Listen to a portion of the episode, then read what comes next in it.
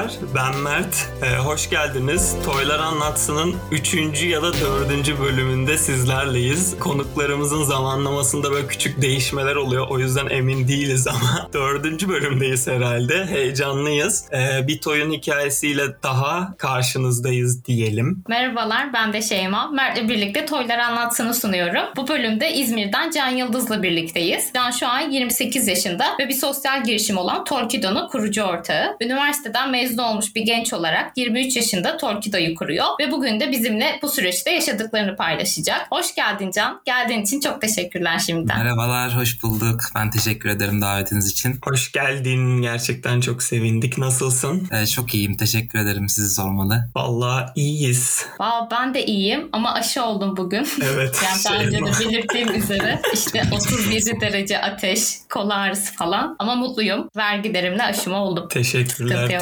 toplumsal sağlık için attığın bu adımı unutmayacağız. tamam şimdi konuğumuza dönelim. Şeyma'nın sağlığını konuştuktan sonra. Biraz Can'ın tecrübesi üzerine yoğunlaşmak istiyoruz başta. Ama önce bağlama olması açısından dinleyenler için kendini tanıtır mısın Can? Hani kimsin, ne yapıyorsun şu sıralar? Tabii. e, Ben Can Yıldız, e, 28 yaşındayım. İzmir'de yaşıyorum. E, Bilgisayar mühendisiyim. E, Çocukluğumdan beri bilgisayarla, yazılımla çok e, haşır neşirim. İşte 8-9 yaşlarından beri mahallenin format atan çocuğuyum aslında. o günlerden gelen merakım işte bu bölüme de girince üniversitede daha da artarak devam etti ve daha mezun olmadan bir şeyler yapmaya başladım. Bu yüzden de buradayım. Süper. Peki hangi bölüm? E, Bilgisayar mühendisliği. Harika. Tekrar hoş geldin Can. Ben de şeyi sormak istiyorum böyle hani ufaktan giriş yapmak için hikayene. Peki sosyal girişimcilik hikayen nasıl başladı? Mesela Torkido dedim ben. Torkido nedir? Bu macera nasıl başladı? Ya aslında sosyal girişimcilik sorusundan başlayayım. Ben kendimi bildim bileli hep sorun çözen bir insan rolündeydim. Yani bu sokakta olabilir, işte toplumsal bir sorun olabilir. Başka bir tarafta hep çözüm arayan tarafta ve bunun için inisiyatif alan tarafta yer aldım. Gençliğimde de, üniversite hayatımda da. Bu bilgisayar konusu olunca da böyleydi. İşte başka bir konu olunca da böyleydi. Ardından ben üniversite öğrencisiyken kuzenime otizm teşhisi konuldu. Ve ben hayatımda otizm kelimesini yani üzülerek söylüyorum ama ilk defa işte üniversitede duydum. Ben otizmi işte Down sendromu gibi işte ne bileyim zihinsel gerilik gibi standart böyle ne olduğunu bilmediğim ama kafamın arka planlarında olan bir şey zannediyordum. Ee, sonra otizmi öğrenince işte kuzenimden üstüne araştırdım. Sonra onun hayatına tanıklık ettim ve orada da bir problemler gördüm aslında bir sürü problemler gördüm bir değil. Bu, bu problemlere nasıl çözüm olabilirim, bir çözümün nasıl parçası olabilirim diye düşünmeye başladım. Kuzenimin en büyük problemlerinden biri aslında yeterli eğitimi alamamasıydı. Kaliteli ve yoğun bir eğitim alamıyordu. Ee, ve bu yüzden aslında ömür boyu ailesine bağımlı yaşayacağı gerçeğiyle yüzleşmiştim. Çünkü işte amcam kendi işini bırakmak zorunda kaldı. Mesela kuzenimle ilgilenebilmek için işte aile e, çok zor günler geçirdi. E, tek başına yaşayamayan, bir odada tek başına bile bırakamadığınız bir çocuk var yani. Ardından işte e, amcamla beyin fırtınası yaparken işte Umut'un eğitim hayatını daha iyi nasıl ne yapabiliriz yani Umut için. Tolkido fikri o şekilde ortaya çıktı aslında. Şimdi Umut konuşmayı yani konuşması hiç yoktu. Çoğu otizm çocuk gibi ve özel eğitim alıyordu. Haftada 2 saat devlet destekli ama e, haftada 30 ya da 40 saat olması gerekiyor bunun. Yani korkunç bir uçurum var arasında. Biz de dedik ki yani böyle yoğun eğitim verebilen özel okullara göndermek mümkün değil maddi zorluklardan dolayı ama bari evdeki eğitim sürecini daha iyi hale getirelim. E, bunu düşünürken de işte e, amcam Umut'a kendi imkanlarıyla işte internetten satın almış olduğu görsel eğitim kartlarıyla karton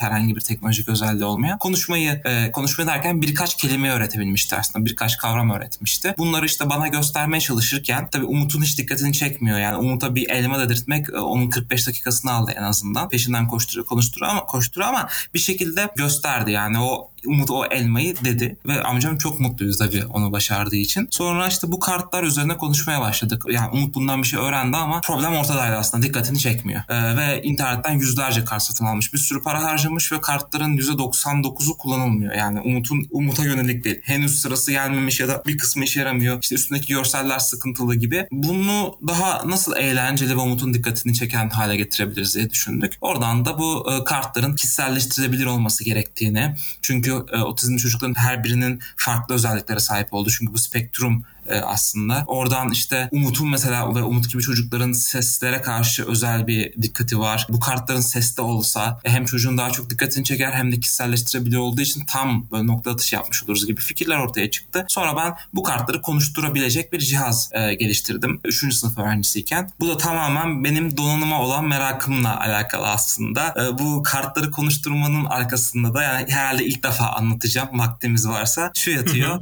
e, ben e, bundan önce işte yani evime parmak iziyle giriş sistemi yapmak istemiştim. Bütün çelik kapılara takılabilecek bir, bir sistem genel böyle. E, ardından işte birkaç eve taktım hatta sattım bunu e, bu sistemi. Ama ben parmak izili sistem yapmışken insanlar benden kartla giriş sistemi istediler. Ya ben diyorum ki ben parmak izi koymuşum niye hala kartla uğraşıyoruz diye. Yok işte parmak zor oluyor şöyle oluyor işte ya da alışmış alışkın değil insanlar bu teknolojiye. Ben o sistemin içerisine kart okuyucu da ekledim ve parmak izi artı kart okuyuculu bir sistem yaptım. Piyasada işte 2000 liraya satılan sistemi ben 300 liraya yaptım 500 liraya sattım böyle. Ardından bu kartları görünce bu kartların kişiselleştirilebilir olması işte içine ses kaydı yapılabilmesi fikri ortaya çıkınca aa dedim ben zaten çok benzer bir şey yapmıştım. Ee, hemen oradan bir kıvılcım çaktı ve Tolkien'da fikri ortaya çıktı. Tabii şu an hiç orada değil Tolkien'da çok daha ilerledi çok daha büyüdü ama ilk Tolkien'ın hikayesi bu şekilde başlıyor. Ardından kuzenime işte bir prototip cihaz yaptım. Umut onlarca yeni kelime öğrendi ve çok hızlı bir şekilde öğrendi Tolkido'yla. İşte okuldaki öğretmenlerin dikkatini çekti. Okulunda Umut'un kullanmaya başladılar. Sonra Umut'un arkadaşları işte aileler bana ulaştı. Bize de bir tane yapsana şundan. Ee, böyle siparişler almaya başladım e, Umut'un oyuncağından. Sonra bu büyüdü ve işe danıştı. Ha, Harika. Aynı anda ha Harika. dedik. Ben ş- şeyi söylemek istiyorum en başta böyle araya girmemek için. Sen zaten genel olarak benim anladığım hani işte aktif yurttaş dediğimiz o hani kavrama bilmiyorum doğru mu ifade ediyorum da ateşim 37 hani aktif bir yurttaşmışsın ve genel olarak farkındalığı yüksek biriymişsin ve aslında çok uzak olduğun bilmediğin bir konuda da hani buradan sahip olduğun donanımla bir şeyler yapabilmiş, inisiyatif alabilmişsin. Bu beni çok etkiledi. Çok mutlu oldum çünkü alanda da hani yaptığımız şeyleri falan düşününce ve hikayenin tamamında kocaman bir tebessümle dinledim. Ya aynı şeyler benim de çok hoşuma gitti. Ayrıca yani çok hak temelli bir probleme çözüm getirmeye çalışmışsın. Otizmli çocukların eğitim haklarına erişimleriyle ilgili hani bahsettin maddi durum. Bunu önceden de duymuştum ben de başka bu alanda çalışan arkadaşlardan. O yüzden tekrar elinize sağlık. Son olarak da şeyi de eklemek istiyorum. Kişiselleştirilebilir olması da çok hoş. Çünkü her çocuğun, her bireyin biricik olması üzerine düşünürsek Evet, aslında eee, Yani, e, sözünü keseceğim ama biz bunu Lütfen. şu an bir ileri aşamaya da taşıdık aslında. Şu an Tolkien'de çocuğa sorular soruyor, to- çocuktan cevaplar alıyor. Çocuğun öğrenme hızını işte bir yapay zekamız var artık. E, öğrenme hızını ve e, bildiği kelimeler, kelime dağarcıklarını tespit edip ona göre yeni bir eğitim müfredatı falan hazırlıyor. Yani çocuğun akıllı oyun arkadaşı olarak konumlandırdık ve e, işte 2 yaşından başlayıp işte 6-7 yaşına kadar giden süreçte onunla beraber büyüyen, gelişen bir platform haline getirdik ve artık sadece otizmli çocuklarda değil. Tüm çocuklar için bu işi yapıyoruz. İşte çift dili çocuk yetiştirme ya da küçük yaşta İngilizce ya da yabancı dil öğretme, e, işte matematik setimiz var, müzik var, işte kinestetik oyunlar var. Böyle bir oyun arkadaşına dönüştü. Ama çıkış noktamız Umut'tu, kuzenimdi yani. Bir çocuktan şu an e, 10 bin, yani şu an 15 bini geçti zaten Tolkien'de kullanan çocuk sayısı. E, böyle bir e, sıçrama e, yarattı. Umut'a da çok teşekkür ediyorum zaten her gün.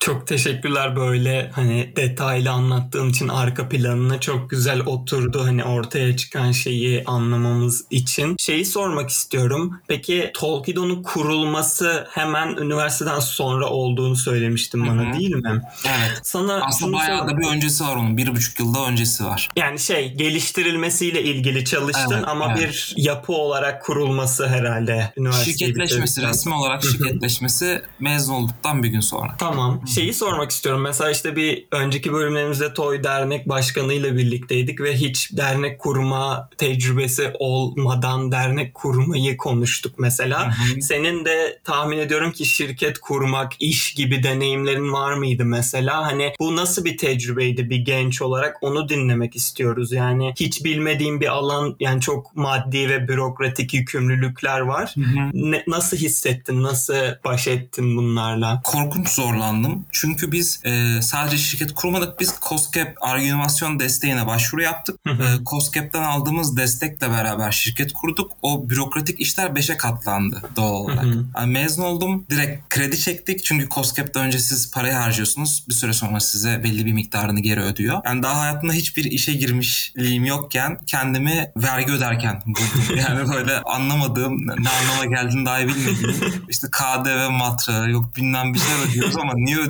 Ee, bunları Sürekli bile- muhasebeciyi aramak. ya bir tane ürün satmamışız yani ki şirketi kurduktan bir yıl sonra falan ürün satmaya başladık. Bir şeyler ödüyoruz, bir şeyler bize geliyor. Böyle o üniversitedeki ödev yapma proje kafasından birden ürün çıkartıyoruz ve ürün çıkartmak zorundayız. Çünkü bir sürü destek aldık. Bize bir sürü işte hibeler, onlar bunlar ve bir sürü beklenti var. Sunum yapmam gerekiyor her ay. İşte biri beni izlemeye geliyor. Böyle ve iki kişiydik. Şöyle söyleyeyim. Ben bilgisayar mühendisiyim. Anakart çizmeyi öğrendim internetten izleyerek. Kaan yine o zamanlar e, mühendislik öğrencisiydi diğer kurucu ortak. O da internetten 3 boyutlu çizim yapmayı öğrendi. Tolkido'nun işte dış kutusunu 3 boyutlu yazıcıdan biz 1000 tane Tolkido sattık 3 boyutlu yazıcıdan basarak. Bu şekilde hani iki kişi bir şekilde işte sosyal medya bizde pazarlama bizde kapı kapı dolaştık. Ne bileyim e, kitlesel fonlama kampanyası başlattık. O kitlesel fonlamayı doldurabilmek için bütün Türkiye'yi gezdik. Özel eğitim merkezlerini gezdik böyle. Elimizde bir tane oyuncak, peliş oyuncak şey anlatıyoruz. Biz yeni bir eğitim materyali yaptık diye anlatıyoruz öyle sırf orayı toplayabilmek için. Şu an 12 kişiyiz ama 2 kişi başladık ve yaklaşık 2,5 yıl 2 kişi devam ettik. O 2,5 yılın sonunda büyümeye başladık. E, Böyle her işi bizim yaptığımız bir yandan heyecanlı bir yandan da çok stresli günler atlattık. Tebrik ederim tekrar hepinizi. 12 kişi çok iyi bir sayı gerçekten. Ben bu soruya son ek şunu sormak istiyorum. Çünkü bu programımızın artık ana konusu gibi. Bu süreçte mesela birçok destek alabildiğinizi söyledin. Yani insanları aslında ikna edebilmişsiniz hani bu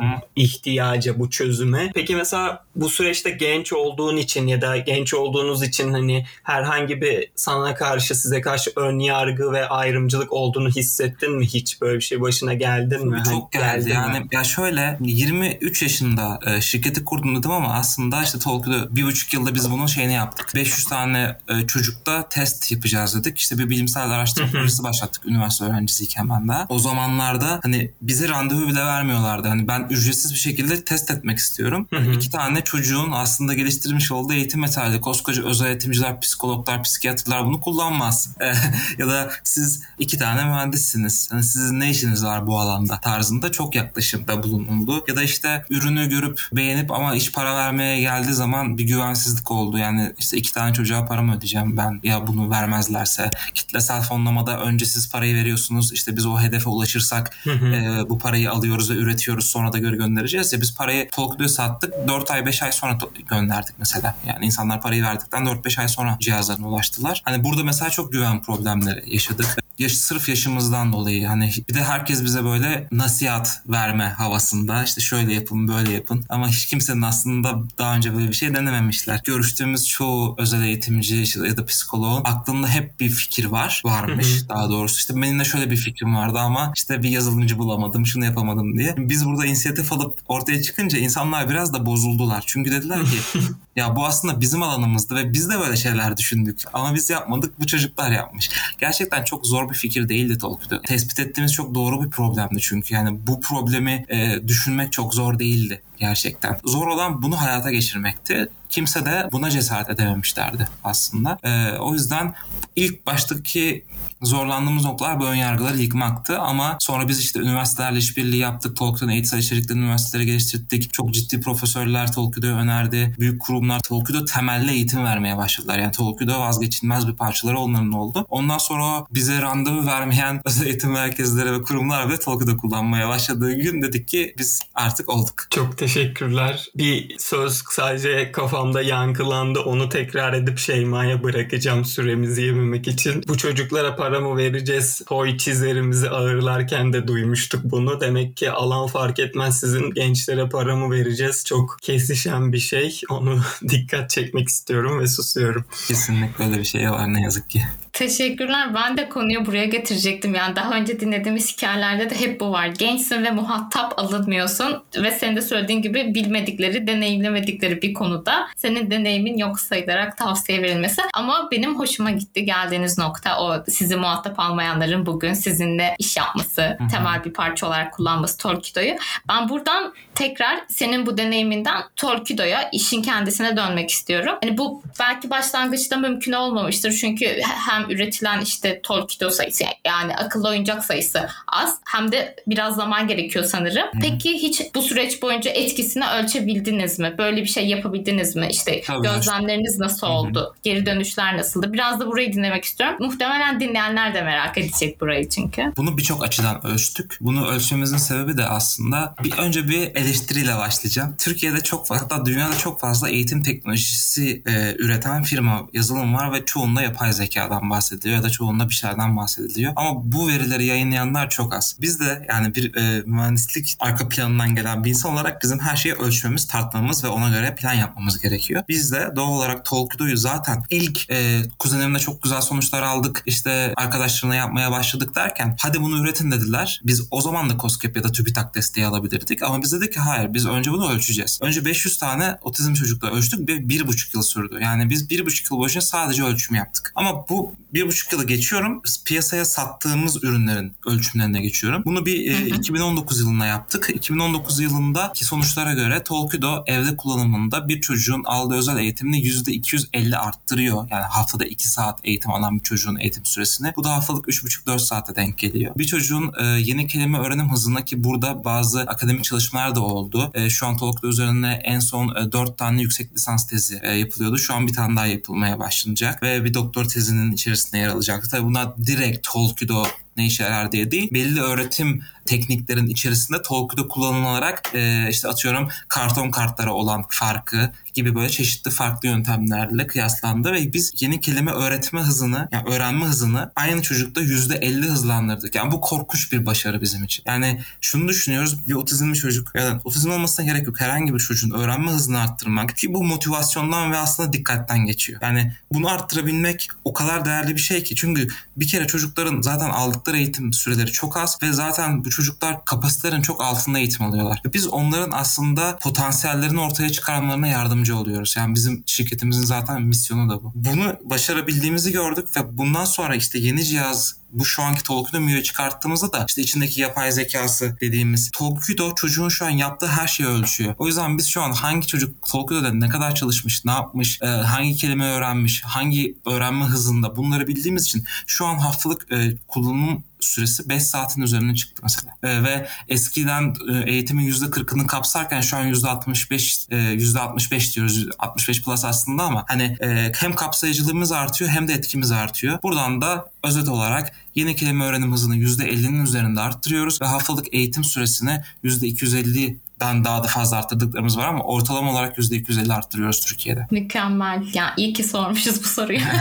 Çok mutlu oldum duyduklarıma. Ben şöyle kıymetli olduğunu düşünüyorum. Otizmli olmayan çocuklardaki etkisinden de bahsettim. Ve evet yani okulda aldıkları eğitimin kalitesi belli ve evde ya da okul dışında vaktini nerede geçiriyorsa o çocuk orada da onunla ilgilenen, onun potansiyelini kullanması için teşvik eden birileri çok da fazla yok aslında Türkiye'de Kesinlikle. ve o zaman da orada bu akıllı oyun arkadaşıyla çok pardon konuştum kırmadım seni. Bu akıllı oyun arkadaşı orada aslında hop yardıma yetişiyor. O potansiyeli yaşartmaya yarıyor. Evet, bizim buradaki rolümüz aslında şu. Biz çocuklar ekran başına geçsin istemiyoruz. Yani biz çok rahat bir tablet uygulaması yapabilirdik. Bir mobil uygulama yapabilirdik ki derdi girişimcilik olan, derdi para kazanmak, derdi piyasaya hızlı çıkmak olan binlerce zaten dünyada insan şu an direkt bir tablet uygulaması yapıyor. Yani başlarına ne gelse bir tablet uygulaması yapıyor şu an insanlar. Anladınız evet, mı? Evet. Bağımlılıktan kazanç elde etmek üzere evet, sanırım oldu. Herkesin öyle. telefonu vardır, herkesin şusu vardır. O zaman biz de şunu yapalım. E peki bu işin faydasını, bu işin gerçek faydasını daha doğrusu yani bunu düşünmeden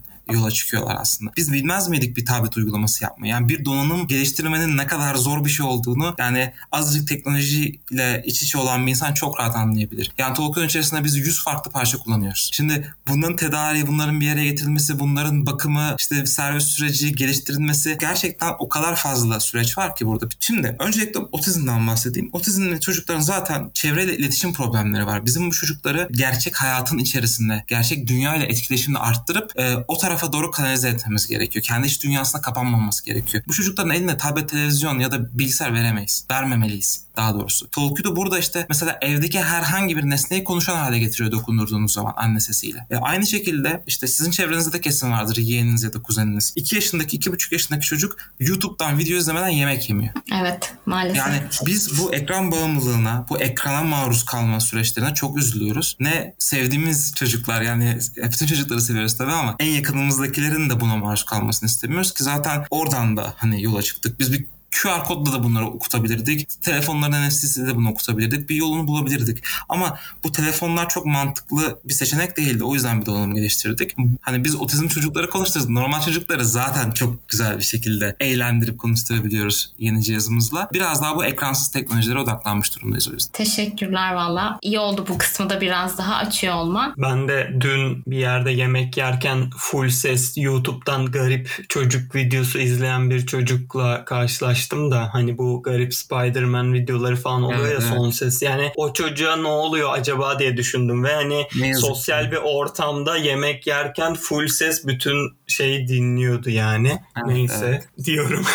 Ee, Şimdi biraz daha konuyu şeye getirmek istiyoruz. Sosyal gelişim olarak tanıttık Tolkido'yu. Ben aslında programdan önce sana da sordum böyle tanımlıyor musunuz kendinizi değil mi diye. Seni de hani bir sosyal girişimci olarak ağırlıyoruz ama şeyi sormak istiyoruz. Ya kısaca mesela sence sosyal girişim nedir? Hani dernek ya da bir şirketin ortasında gibi hissediyoruz biz ama öyle mi gerçekten? Kısaca bundan bahsedebilir misin? Mesela Tolkido neden sence mesela bir sosyal girişim olarak nitelendirilebilir? Ee, Şu yüzden biz bir sosyal bir problem çözmeye çalışıyorduk aslında. Çocukların e, yetersiz eğitim almalarını tam tersine dönüştürüp bilimsel bir altyapıyla bunu destekleyip ve teknolojinin faydalı taraflarından yararlanmalarını istedik. Bunu yaparken de ulaşılabilir bir fiyatla, ulaşılabilir bir teknolojiyle ve kendimizde sürdürülebilir kılarak bunu yapmaya çalıştık. Yani biz Tolkien'dan kar etmeyi amaçlıyoruz, e, para kazanmayı amaçlıyoruz. Fakat bu kazandığımız parayı, elde ettiğimiz karı tekrar Tolkido'ya koyuyoruz ve Tolkido'nun e, Tolkido gibi farklı projeler yapmasına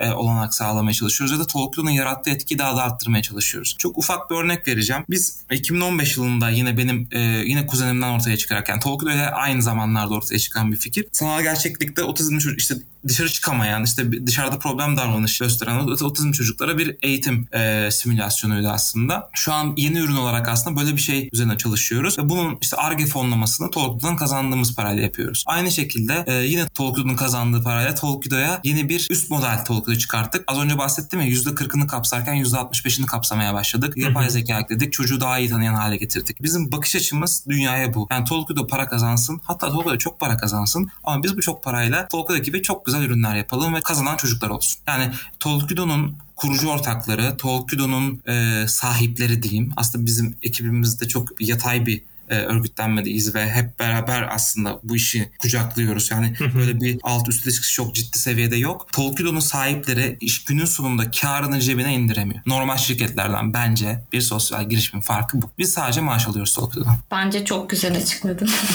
çok net, çok net oldu. Hiç yorum yapasım gelmedi. Yani, evet e, falan diyorum. güzel bir şeyler yapmaya çalışıyoruz. Derdimiz sadece para kazanmak değil. İşte 15 kat büyüyeceğiz ve Miami'ye taşınacağız değil. 15 kat büyüyeceğiz ve 15 farklı Tolkido seviyesinde ürün yapacağız düşüncesindeyiz. Bunu da elimizden geldiğince başarmaya çalışıyoruz. Bir Tolkido'yu büyütmeye çalışıyoruz. Tolkido büyürse kazanan çocuklar olacak çünkü. Umarım büyür ve çocuklar kazanmaya devam eder. Bu dernek e, sorusuna gelince de hani sosyal girişimlerde görüyorsunuz. Ben dernek kafasını çok yani, der, yani STK kafasını çok anlayabilen bir insan değilim açıkçası. Belki de Türkiye'de yaşadığımız içindir. Hani ben çok sorunu çözebildiğine çok inanmıyorum. Özel sektör ne kadar çözüyor o da tartışılır. Ama derneklerin bir karma model benimseyerek bir sade işletme kurup oradan bir ürün satışı. Yani çok bu sürdürülebilir olmuyor gibi. Keşke sosyal girişimin Türkiye'de yasal bir karşılığı olsaydı. Ben yeni nesil şirketler olarak tanımlıyorum sosyal girişimi. Çünkü dünya artık geleneksel şirketleri ve geleneksel iş modellerini kaldırabilecek seviyede değil. Bence yaşlandı. O yüzden artık bizim bir iş yaparken e, çevreyi de düşünmemiz lazım. E, aslında sadece çevre değil. O kadar fazla şey düşmemize gerek var ki. O yüzden eskisi gibi çalışamıyoruz. Yani eskisi gibi olmuyor bazı şeyler. O yüzden şu anki geleneksel şirketlerde yavaş yavaş sosyal girişimlerle işbirliği yapmayı önce öğreteceğiz onlara. Ondan sonra da onları dönüştüreceğiz diye düşünüyorum. Çok güzel. Ben de tam onu söyleyecektim aslında. Yani evet dernekler bir ürün çıkarmadığı sürece iktisadiyle de uğraşmayıp işte çeşitli faaliyetler yapıyor ve orada gönüllü emek koyuyorlar. Orada sömürü oluyor, olmuyor. İşler birazcık böyle iki ileri bir geri yürüyebiliyor ama böyle bir şey yapacaksak, biz bir sosyal evet. fayda için ürün çıkaracaksak bence de bir sosyal girişim kurmak ve insanların maaş aldığı, işte karnını doyurduğu, barınabildiği, rahatça üretebildiği bir ortam için iyi bir seçenek ve umarım çoğalır dediğin gibi. Umarım. Çünkü sosyal girişim kafasıyla kurulan derneklerin ben çok yürüdüğüne inanmıyorum. Çok fazla örnek var etrafımda. Çünkü dernek dernektir. yani sosyal ve girişimin yan yana gelmesi zaten STK'dan ayrılan bir tarafıdır. Yani ortada bir girişimin olması, ölçeklenebilir bir iş modeli yaratmaya yönelik, büyümeye yönelik olması. Bence ben bir mühendis kökenli insan olduğum için yani ben gerçekten teknoloji içermeyen işlere çok fazla böyle sıcak bakmıyorum nedense. Hani bakamıyorum. Yani çok güzel işler yapıyor. Muhteşem sosyal girişimler var. Hiç teknolojiyle alakalısı olmayan Türkiye'de. Ama ben istiyorum ki içeride bir ürün olsun, içeride bir teknoloji olsun istiyorum. Bu da birazcık meslek hastalığı diyebiliriz. O Belki zaman de. biz de seninle online bir podcast kaydeden bir dernek olarak umarım artı puan almışızdır diyorum. Aldık gibi. Ben şeyi sormak istiyorum. Hani Torkido'nun geleceğini konuşmak istiyorum böyle yavaş yavaş bitireceğiz. Ya peki insanlar size nasıl destek olabilir ve artı bir soru daha. Çocuklarla çalışan sivil toplum örgütleriyle işbirliği yapmak gibi bir planınız var mı? Buna nasıl ee, bakarsınız? Evet, daha önce daha önce yaptık. Çok güzel işler yaptık e, STK'larla beraber. İşte e, 23 Nisan hep normal gelişim gösteren çocuklar için çok fazla aktivitelerin olduğu ama işte otizm çocukların biraz görmezden gelindiği bir gün gibi hissediyoruz, hissediyorduk biz. Bunu biraz dönüştürelim diye mesela e, Türkiye'de otizm alanında çalışan ondan fazla STK ile işbirliği yapıp yüzden fazla Tolkido'yu Türkiye'de hani 81 ile gönderdik. Bu şekilde bağış kampanyaları yaptık. Yine aslında bu tarz çalışmalar yapmayı planlıyoruz. STK'lar, Tolkido ve e, bağışçılar olmak üzere. Çocuklarla işbirliğine çok açığız aslında. Özellikle bu yeni geliştirdiğimiz cihazda çocuk ayrımı yapmıyoruz. Yani eskiden sadece özel eğitim diyorduk. Şimdi artık o ayrımı yapmıyoruz. Daha fazla STK ile işbirliği yapabiliriz. Yani etkimizi daha fazla alana yayabiliriz diye. E, şu an çok yeniyiz bu alanda. O yüzden biraz tanımaya çalışıyoruz. E, STK'larla tanışmaya başlıyoruz. Bakalım. E, Tolkido'nun geleceği olarak e, ben çok şeyi görüyorum. Çocuğu tanıma ve çocukla beraber büyüme olayını bir sonraki aşamaya taşımak istiyorum ve ben artık nasıl desem çocuğun Tolkien'de de konuşabildiği hani Tolkien'in çocuğun sesinden de bir şeyler anlayabildiği böyle biraz daha işte Amazon'un Alexa'sı, iPhone'un Siri'si tarzında e, bir yerlere doğru gideceğini düşünüyorum Tolkien'in. Yine ekransız bir şekilde, yine dokundurduğu her yeri etkileşimli hale getiren bir şekilde. Bu tarz çalışmalarımız da var. Çok heyecan verici yeni oyunlar tasarlıyoruz sürekli ve e, her yeni yaptığımız şeyde ben inanamıyorum o basit küçücük kutudan buralara geldiğimize çünkü içindeki bütün yazılımları ben yapıyorum. Yani Tolkien'de biraz daha etkileşimi fazla, daha kapsayıcı bir hale gelmeye devam ediyor. Edecek daha doğrusu.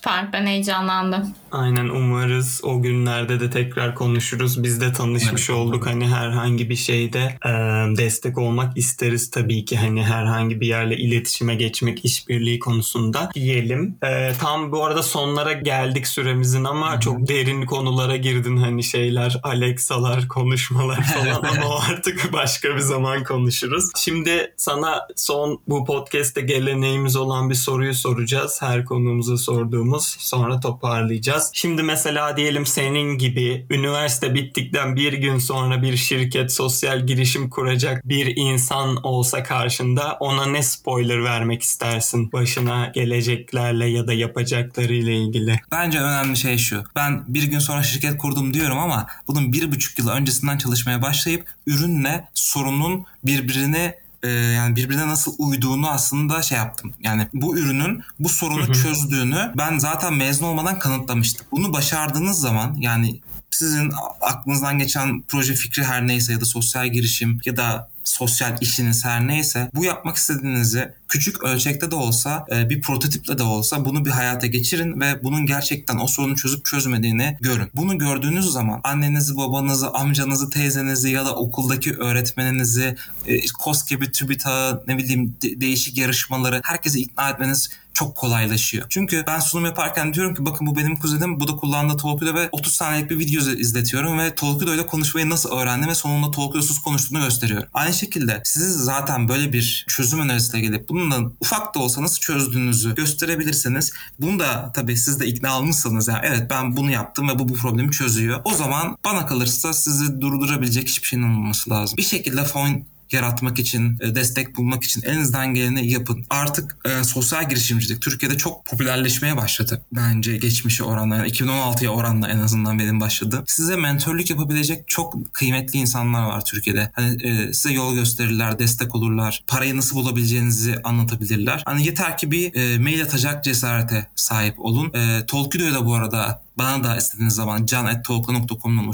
ulaşabilirsiniz. Ben yönlendirme yapabilirim. Sizi doğru insanlarla tanıştırmak için elimden geleni yapabilirim. Bana kalırsa sadece bu. Ürünle sorunun uyumunu e, doğrulayın e, gerisi bir şekilde geliyor. Teşekkürler. Ağzına sağlık. Yani ben buna yorum yapmayacağım. Biz elçiyiz. Mesajı ilgilisini ilettik diye düşünüyorum. Ufaktan da kapatayım isterseniz. Çok teşekkürler Can. Yani ve sevgili dinleyenler size de çok teşekkür ederiz. Bugün Can'la Toy bir sosyal girişimci olmak hakkında konuştuk. Bu Toy hikayesinde de bizlerle olduğunuz için teşekkürler. Yeni bölümler için sosyal medya hesaplarımızdan bizi takip edebilirsiniz. Benim ekleyecek bir şeyim yok. Hoşçakal Mert. Hoşçakal Can diyorum. Hoşçakal. Bu fırsatı tanıdığınız için çok teşekkür ediyorum size de. Biz de teşekkür ederiz tekrar. Görüşmek üzere.